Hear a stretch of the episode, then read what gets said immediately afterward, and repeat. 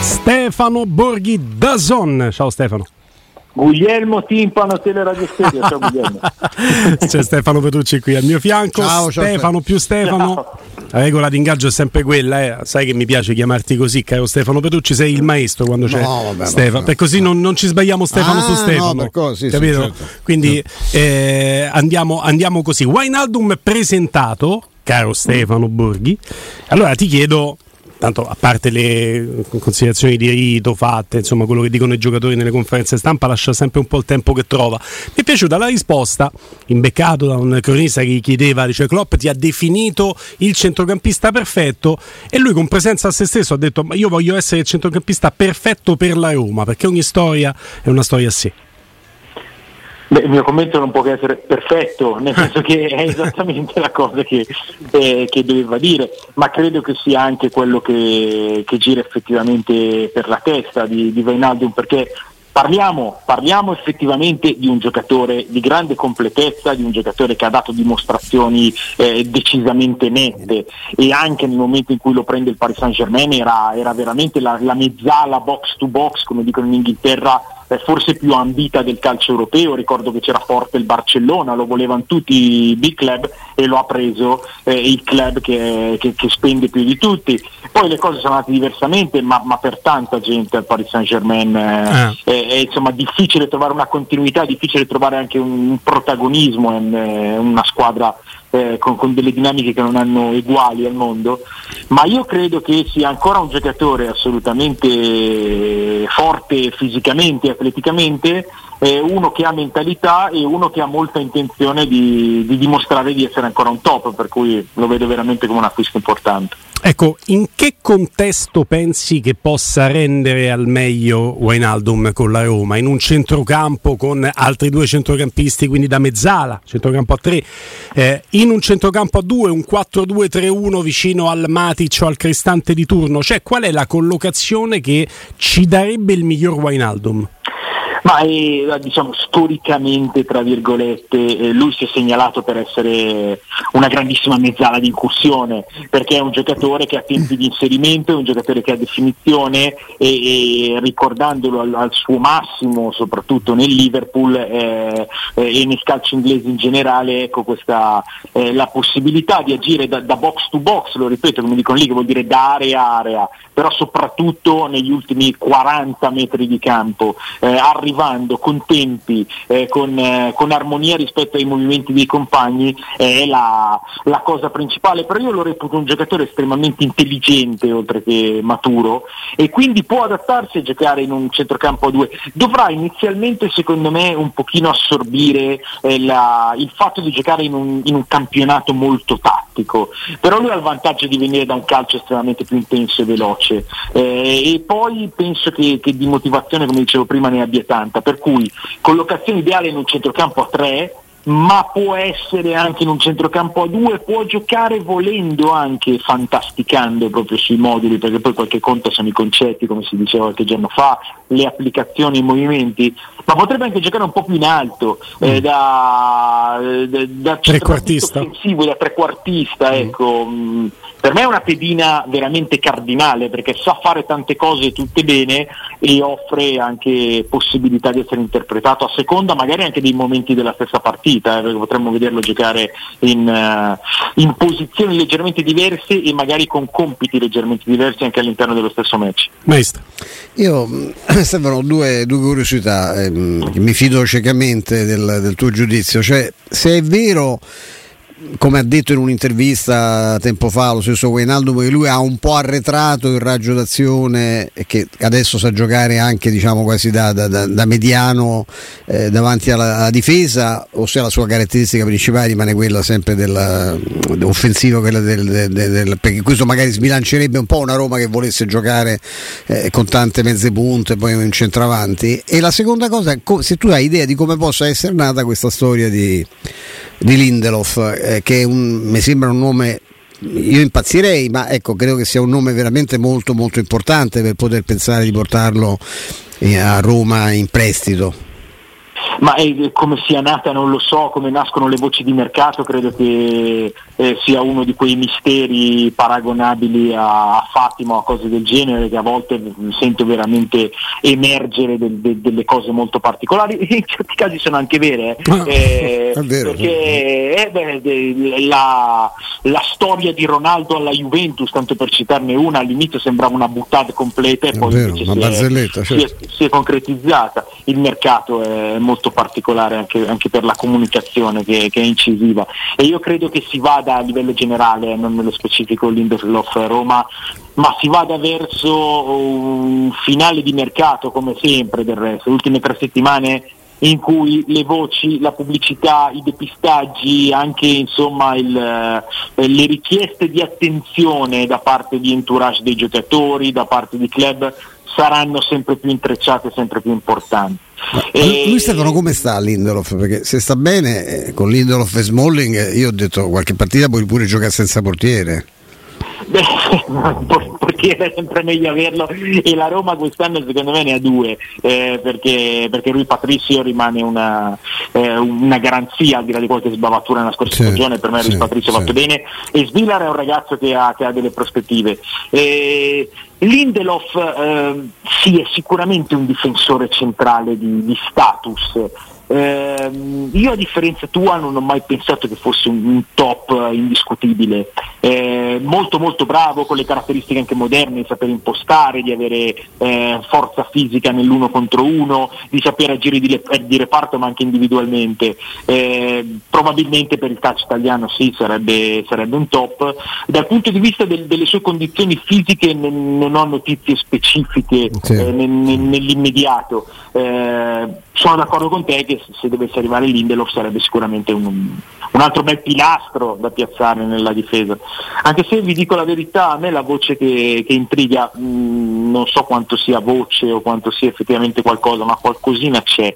Il movimento siccome si diceva ieri del centrale Mancino, sì. a me c'è Nathan del, del Bragantino che, che, non dispiace per niente. È vero, è bravo, io non l'ho mai ho visto solo qualcosa in televisione Stefano, non l'ho mai no, visto. No, sta facendo, sta facendo, molto bene, veramente una stagione in cui sta facendo bene, eh, una coppia centrale che, che, sta andando su ottimi livelli il, il Bragantino. E questo ragazzo ha 21 anni, Mancino, bella struttura, buona mobilità, eh, secondo me può essere un giocatore magari non pronto per essere un titolare totale tutte le partite del, del minuto 1, però potrebbe essere un bel profilo su cui investire. Da quel che mi dicevano in Brasile, visto stanotte devo commentare una partita brasiliana, bazzicavo un po' almeno virtualmente da quelle parti, mi dicevano che, che il Verona ha offerto 9 milioni mm. ma che il, sono stati rifiutati. Eh, Dice la Red Bull da, dietro, no? Eh sì, certo, mm. eh, da, dalla Red Bull. Eh, però questo è un ragazzo che sta facendo bene mh, mm, in questa fase e in, questa, in, questi anni, insomma, in questo periodo storico,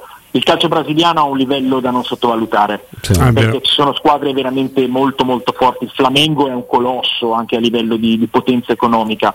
Il Palmeiras, secondo me, è un club che andrebbe, che andrebbe studiato perché a livello di struttura eh, ma proprio di eh, dipartimenti all'interno del club, di scouting, eh, di l'allenatore che secondo me è uno degli allenatori più bravi che ci sono nel pianeta, ma il Palmeiras è un club all'avanguardia a livello mondiale, eh, andrebbe in, a, averne in Italia di club che funzionano come il Palmeiras, infatti è meno ricco ma continua a vincere, continua a creare, a creare valore. L'Atletico Mineiro è fortissimo, il calcio brasiliano di adesso è uno scenario secondo me um, probante eh, anche per, per giocatori insomma, ambiti dalla Serie A. Io quando sento parlare Stefano di, di quelle latitudini lì, rimarrei in silenzio. Come faccio, tra l'altro? E ti arrivano tanti complimenti anche Guarda, attraverso stanotte, Twitch. Stanotte commento alle due e mezza Flamengo Corinthians. Se vuoi rimanere in silenzio, ma ah, molto però, attento per due ore, però, eh, a presto. Poi domani ne parliamo, ti interrogo. Te, te, lo sai che sono fastidioso quando mi vedo le partite commentate di te di notte perché ti comincio a mandare i messaggi. no, no, va bene, ci teniamo svegli a vicenda. Senti, devo, devo, voglio fare da cassa di risonanza anche a tanti messaggi che arrivano di complimenti su Twitch. Invito gli amici che tra l'altro attraverso Twitch seguono Teleradio Stereo sul nostro canale ufficiale ehm, anche a fare delle domande per sì, Stefano. Noi poi gliele, gliele leggiamo. Certo, Perché certo. no? Perché no? Assolutamente, assolutamente sì. Eh, Stefano e Maestro, eh, il fatto che la Roma cerchi un altro difensore è indicativo perché vuole rafforzarsi. Se quest'altro difensore andrà ad aggiungersi ai quattro che già ci sono, quindi ci mettiamo anche dentro Kumbulla che resta dentro, è facile ipotizzare che la Roma giocherà con tre centrali difensivi e che quindi ha bisogno di cinque in rosa. Se dovesse arrivare un difensore e dovesse partire con Bulla, facile immaginare, vado per sillogismo, chiedo se siete d'accordo, che la Roma proverà la difesa a 4 a quel punto. Sì. Io credo però non l'ha mai fatta, quasi mai, se non in qualche spezzone di partita. Io quindi credo Bulla che... resta. Io penso che riparta a 3, sì, in questo mm. momento sì, anche se non è il modulo che Murigna adora, però ha capito che, que- che, la squadra e quei difensori si sentono più tranquilli con, con quel sistema. Io non so Stefano come la, come la vede, io credo che no, per ora va avanti la... così la vedo esattamente come te. Io continuo ad avere la fascinazione dell'idea della difesa a 4 per poter sì. aumentare anche il potenziale creativo, sì, eh, però appunto è una fascinazione anche perché, eh, il, come vi dicevo ieri, l'equilibrio eh, tattico e della gestione di tutto è sempre stato un caposaldo del, del, del calcio vincente di Mourinho.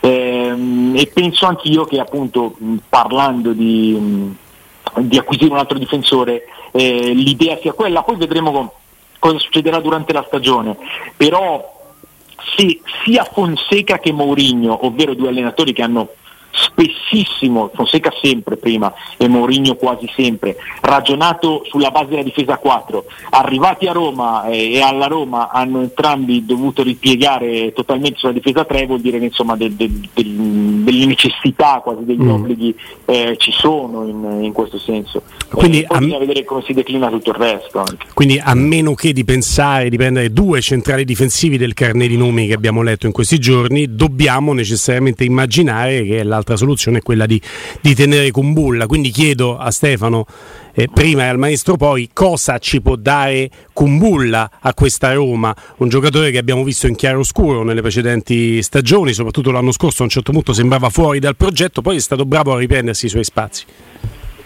Kumbulla è un giocatore giovane, di conseguenza va ancora, va ancora lavorato. I, lui ha fatto quella stagione brillantissima al Verona con Juric, una stagione nella quale secondo me è stato anche esaltato molto senza sottolineare un paio di, di, aspetti che aveva, io l'ho visto giocare dal vivo più di una volta quell'anno lì e mi appariva piuttosto chiaro eh, che eh, sia sul piano della velocità, perché non è un difensore veloce, nel calcio mm. di oggi i centrali veloci sono... Sì, nel breve, sì, e, e, e, anche sul piano dell'impostazione, che, che, è un pochino scolastica, tant'è che, mm. eh, se ricordate, in quella stagione a Verona lui inizia come perno centrale della difesa 3, sì. ovvero anche il giocatore che deve impostare poco dopo Juric mette in mezzo Gunther e sposta lui sul centro-sinistra perché non, non, aveva questa proprio pulizia e aria tecnica nell'impostare. Per cui eh, queste due cose sono sottolineate un po' poco in un anno in cui ha fatto veramente molto bene per l'età, per il fatto che era la sua prima stagione in Serie A. Eh, l'impatto col salto in alto è stato un impatto un po' problematico per un giocatore che, che ha bisogno un pochino di ritrovarsi e ha bisogno soprattutto di crescere. Finora non, non ha dato tantissimo però è vero che la Roma ha fatto anche un investimento economicamente importante su un giocatore del genere che risottolineo è molto giovane, quindi cioè, mh, o arriva l'offerta che ti fa rientrare da, da, da, dai tuoi sborsi eh, oppure ci può stare di, di, di insistere ulteriormente su questo ragazzo. Che poi l'offerta che ti fa rientrare non c'è, ci potrebbe essere eh, il prestito eventualmente al Torino di Juric. Il Torino lo riprenderebbe avendo perso Bremer, no? Lo prenderebbe volentieri. Lì in quel caso dovresti prendere però tu due centrali eh, per il discorso dei tre che abbiamo fatto. Tante c'è domande, stata eh? anche, c'è stata anche la prova di Vigna come centrale, ci sono sì. delle situazioni che si mm. possono adattare, però eh, è chiaro che insomma se giochi a tre devi avere almeno, almeno 5 centrali veri da, da, ruotare anche perché gli impegni sono tanti. Da alternare. Eh, Stefano più di uno dei nostri amici di DR16 Ale tra gli altri ti chiedono di Seballos Zeballos. Io spero di averlo pronunciato. Ezechiel Zeballos. Ah, Ezechiel Ceballos. Eh, Cianghito è un giocatore ben esplosivo, è un attaccante esterno del Boca Juniors, un ragazzo giovane. Eh, è uno di quei giocatori che insomma quando guardi la partita e sul campo ti, ti, ti danno dei fremiti perché, perché, è frenetico proprio nella sua azione, un giocatore che ha dribbling, un giocatore che ha conclusioni anche dalla distanza, bel talento Ciandito, bel talento, eh, talento da mm, completare, da valutare in Europa, soprattutto sulla continuità però i colpi ci sono tutti. Un giocatore che capisco che chi l'ha visto giocare, cioè i nostri amici che ci scrivono, abbiano, ci abbiano messo l'occhio, perché è uno di quei giocatori che al tifoso, all'amante di un certo tipo di calcio lo, lo prende subito. Mm, mm, mm.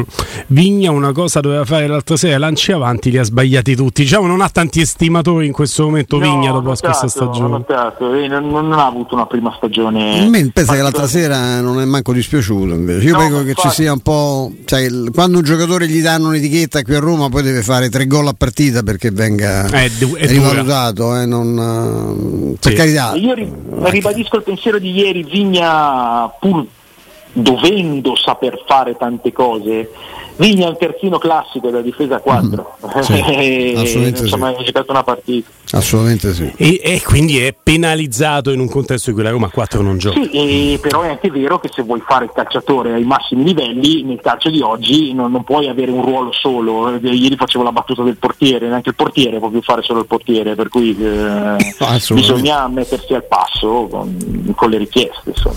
credo sarà oggetto di dibattito tante altre volte no? in questo nostro spazio insieme con Stefano, con eh, il maestro, quando tornerà Robin Fascelli. L'impatto del mondiale su questa stagione. Ci torneremo tante altre volte, ma credo che sia veramente totale. Ste, totale. E, e, anche totalmente imprevedibile perché dopo aver vissuto per la prima volta un anno, e purtroppo per motivi tragici come la pandemia, un anno con stop di tre mesi e ripresa in piena estate eh, dopo aver vissuto i cinque cambi, le stagioni compresse, adesso abbiamo anche l'inedito della stagione con il mezzo mondiale. Eh, l'impatto, l'impatto, è totale, l'impatto è, è assoluto, ma non solo perché dividi in due il campionato, ma anche perché non è un il torneino aziendale, il mondiale e per qualsiasi giocatore che eh, vada a disputare un mondiale è il sogno di una vita. Per cui credo che anche per, uh, per molti giocatori, e ci sono in mezzo i, i più grandi campioni del mondo, eh, il pensiero del mondiale anche in questi mesi prima sarà un pensiero molto presente. Mm, io ho la sensazione, non ho prove, è una mia sensazione, ma anche ad esempio la decisione eh, di Pogba riguardo al suo infortunio, mm. credo che abbia de- delle certo. insomma, eh, a che vedere con il Non mondiale. lo faceva al mondiale se eh, soperava. Eh, o non ci arrivava. Non ci arrivava bene, perché forse come tempi insomma no, mancano ancora dei mesi no? Poteva... non lo so perché, perché, poi ogni infortunio è diverso e io non ho competenze mediche però eh, sono, sono molto persuaso dall'idea che mm che chi andrà a fare il mondiale eh, ci stia pensando già adesso. Possiamo dire che soprattutto per i sudamericani, mettici argentini e brasiliani su tutti, è un fattore perché puntano a vincerlo il mondiale, mentre una squadra, che ne so, africana, una squadra europea di medio livello, una Polonia, per dire, l'Olanda, l'Olanda così rimaniamo su Wijnaldum, eh, non ha l'ambizione di vincere il mondiale, poi magari lo va a vincere, chi può dirlo, però non te lo aspetti. Questi invece vanno per giocarsi il mondiale della vita. Sì, specialmente questo mondiale, è vero. Io credo che per brasiliani e argentini in particolare, anche gli uruguagi, ma brasiliani e argentini questo sia un mondiale eh, molto, molto atteso perché tutte e due si sentono in grado di poterlo vincere. L'Argentina si è tolta la scimmia vincendo la Coppa America, è l'ultimo mondiale di Messi, eh, ha una squadra molto convinta e nella quale eh, credono molto gli argentini, io credo anche a ragione, eh, per cui sì, sì, sì, mh, mm, poi è, è, l'ultimo giro di giostra per una generazione, eh, per cui Di Maria, Messi, Lautaro, che non è all'ultimo giro di giostra ma è il centravanti della nazionale, eh, sono tutti giocatori che, che guardano molto al mondiale e in Brasile uguale, io sto vedendo anche giocatori eh, che, che, hanno un'impennata di rendimento, anche giocatori che militano in patria, proprio perché vogliono prendersi un posto per andare al mondiale e il Brasile secondo me è, è con, con, Argentina e Francia fra le tre nazionali più forti che, che, ci sono. Per cui sì, sì, sì, i sudamericani poi hanno questo grosso senso di patria. Eh, ripeto, è una stagione che ha questo segno enorme del mondiale in mezzo a tutto il resto.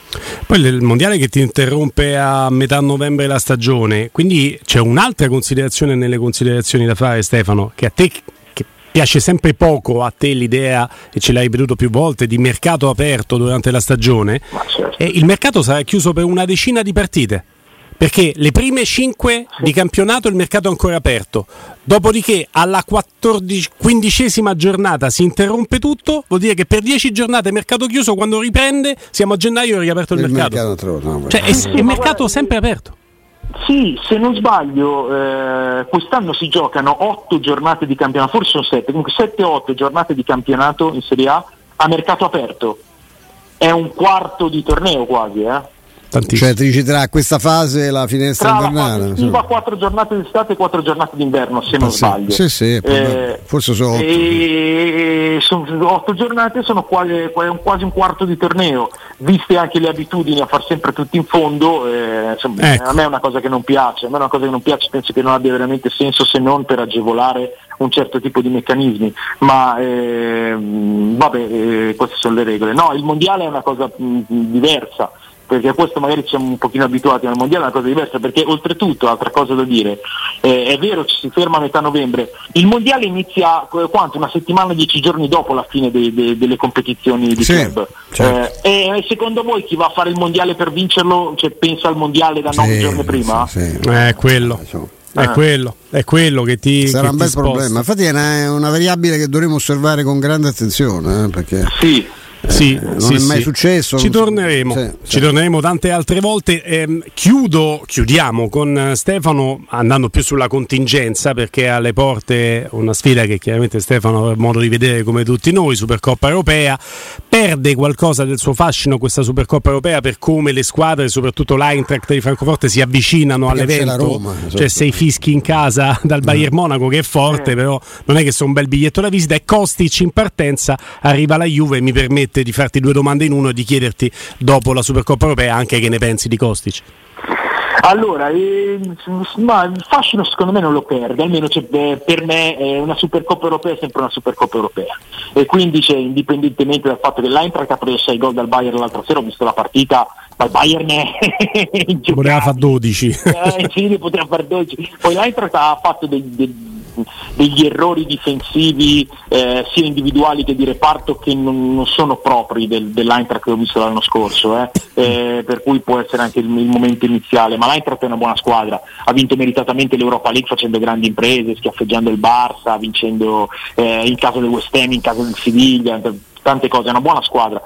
Kostic era un giocatore centrale, eh, perché questo laterale sinistro a tutta fascia, soprattutto con vocazione offensiva e soprattutto in grado di creare situazioni ogni volta che gli arrivava il pallone, sia da fermo che in movimento, era un, cioè un motore proprio, un, un punto cardinale eh, del, del, del, gioco di Glasner e perderlo chiaramente limita. Mm-hmm. Eh, però, però l'Eintracht è una buona squadra, a me piace molto il centravanti, una, un altro di quelli che, che, che, si vedono da anni perché è il centravanti più prolifico dell'era Gacciardo a River Plate, per cui non proprio Santos Borré. Ah, Borré sì. sì, ma è uno che eh, arrivava in Italia per 8-9 milioni e lo prende l'Inter Francoforte e vince l'Europa League e noi stiamo a guardare, però va bene. Mm. Ehm, no, no. Eh, Su Kostic, Steve, mi ha colpito il fatto che ma, ma leggevo dei fondi di, di giornale, eh, lo paragonavano a Robben, detto che Robben Beh, giocava no. a destra, piede invertito, ma questo no. a sinistra. Robben può querelare, però questo ecco, c'ha un bel piede. Stefano. A me ricorda di più un Kolarov eh, nel momento migliore della propria carriera, un tutto più, fascia a sinistra avanti, eh, perché lui non so se può fare il lavoro di Kolarov, lui può giocare ecco. tre quarti in su. Mm.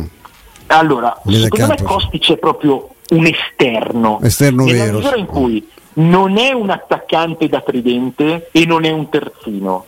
Mm. È un, un, un, cursore di fascia, è un giocatore che forse de, de, nel 4-4-2, anche eh. se non, non, ci gioca nel 4-4-2. Nessuno praticamente più. Eh, eh, no, no, ma lui proprio perché l'Eintracht giocava un 3-4-2-1 molto interessante dal, dal punto di vista delle dinamiche e altro inciso la Bundesliga io lo ritengo il laboratorio tattico più, più intrigante che ci sia in Europa. Sì, sì, sì perché vedi delle cose che, che, poi vedi magari migliorate e rifatte dagli altri, però le vedi prima lì. Mm. Comunque, ehm, Kostic è un giocatore che, che, che, ha una buona corsa, che non è un difensore, eh, è un giocatore che fa gioco, che crea. Secondo me è un giocatore che può piacere ad Allegri, perché è uno di quelli che ti dà equilibrio, che, che proprio fa il, il, eh, l'esterno, l'esterno e ti copre tanto campo sulla, sulla, fascia, in più ti dà soluzioni individuali e arma molto il gioco degli attaccanti perché credo che l'anno scorso in, in Europa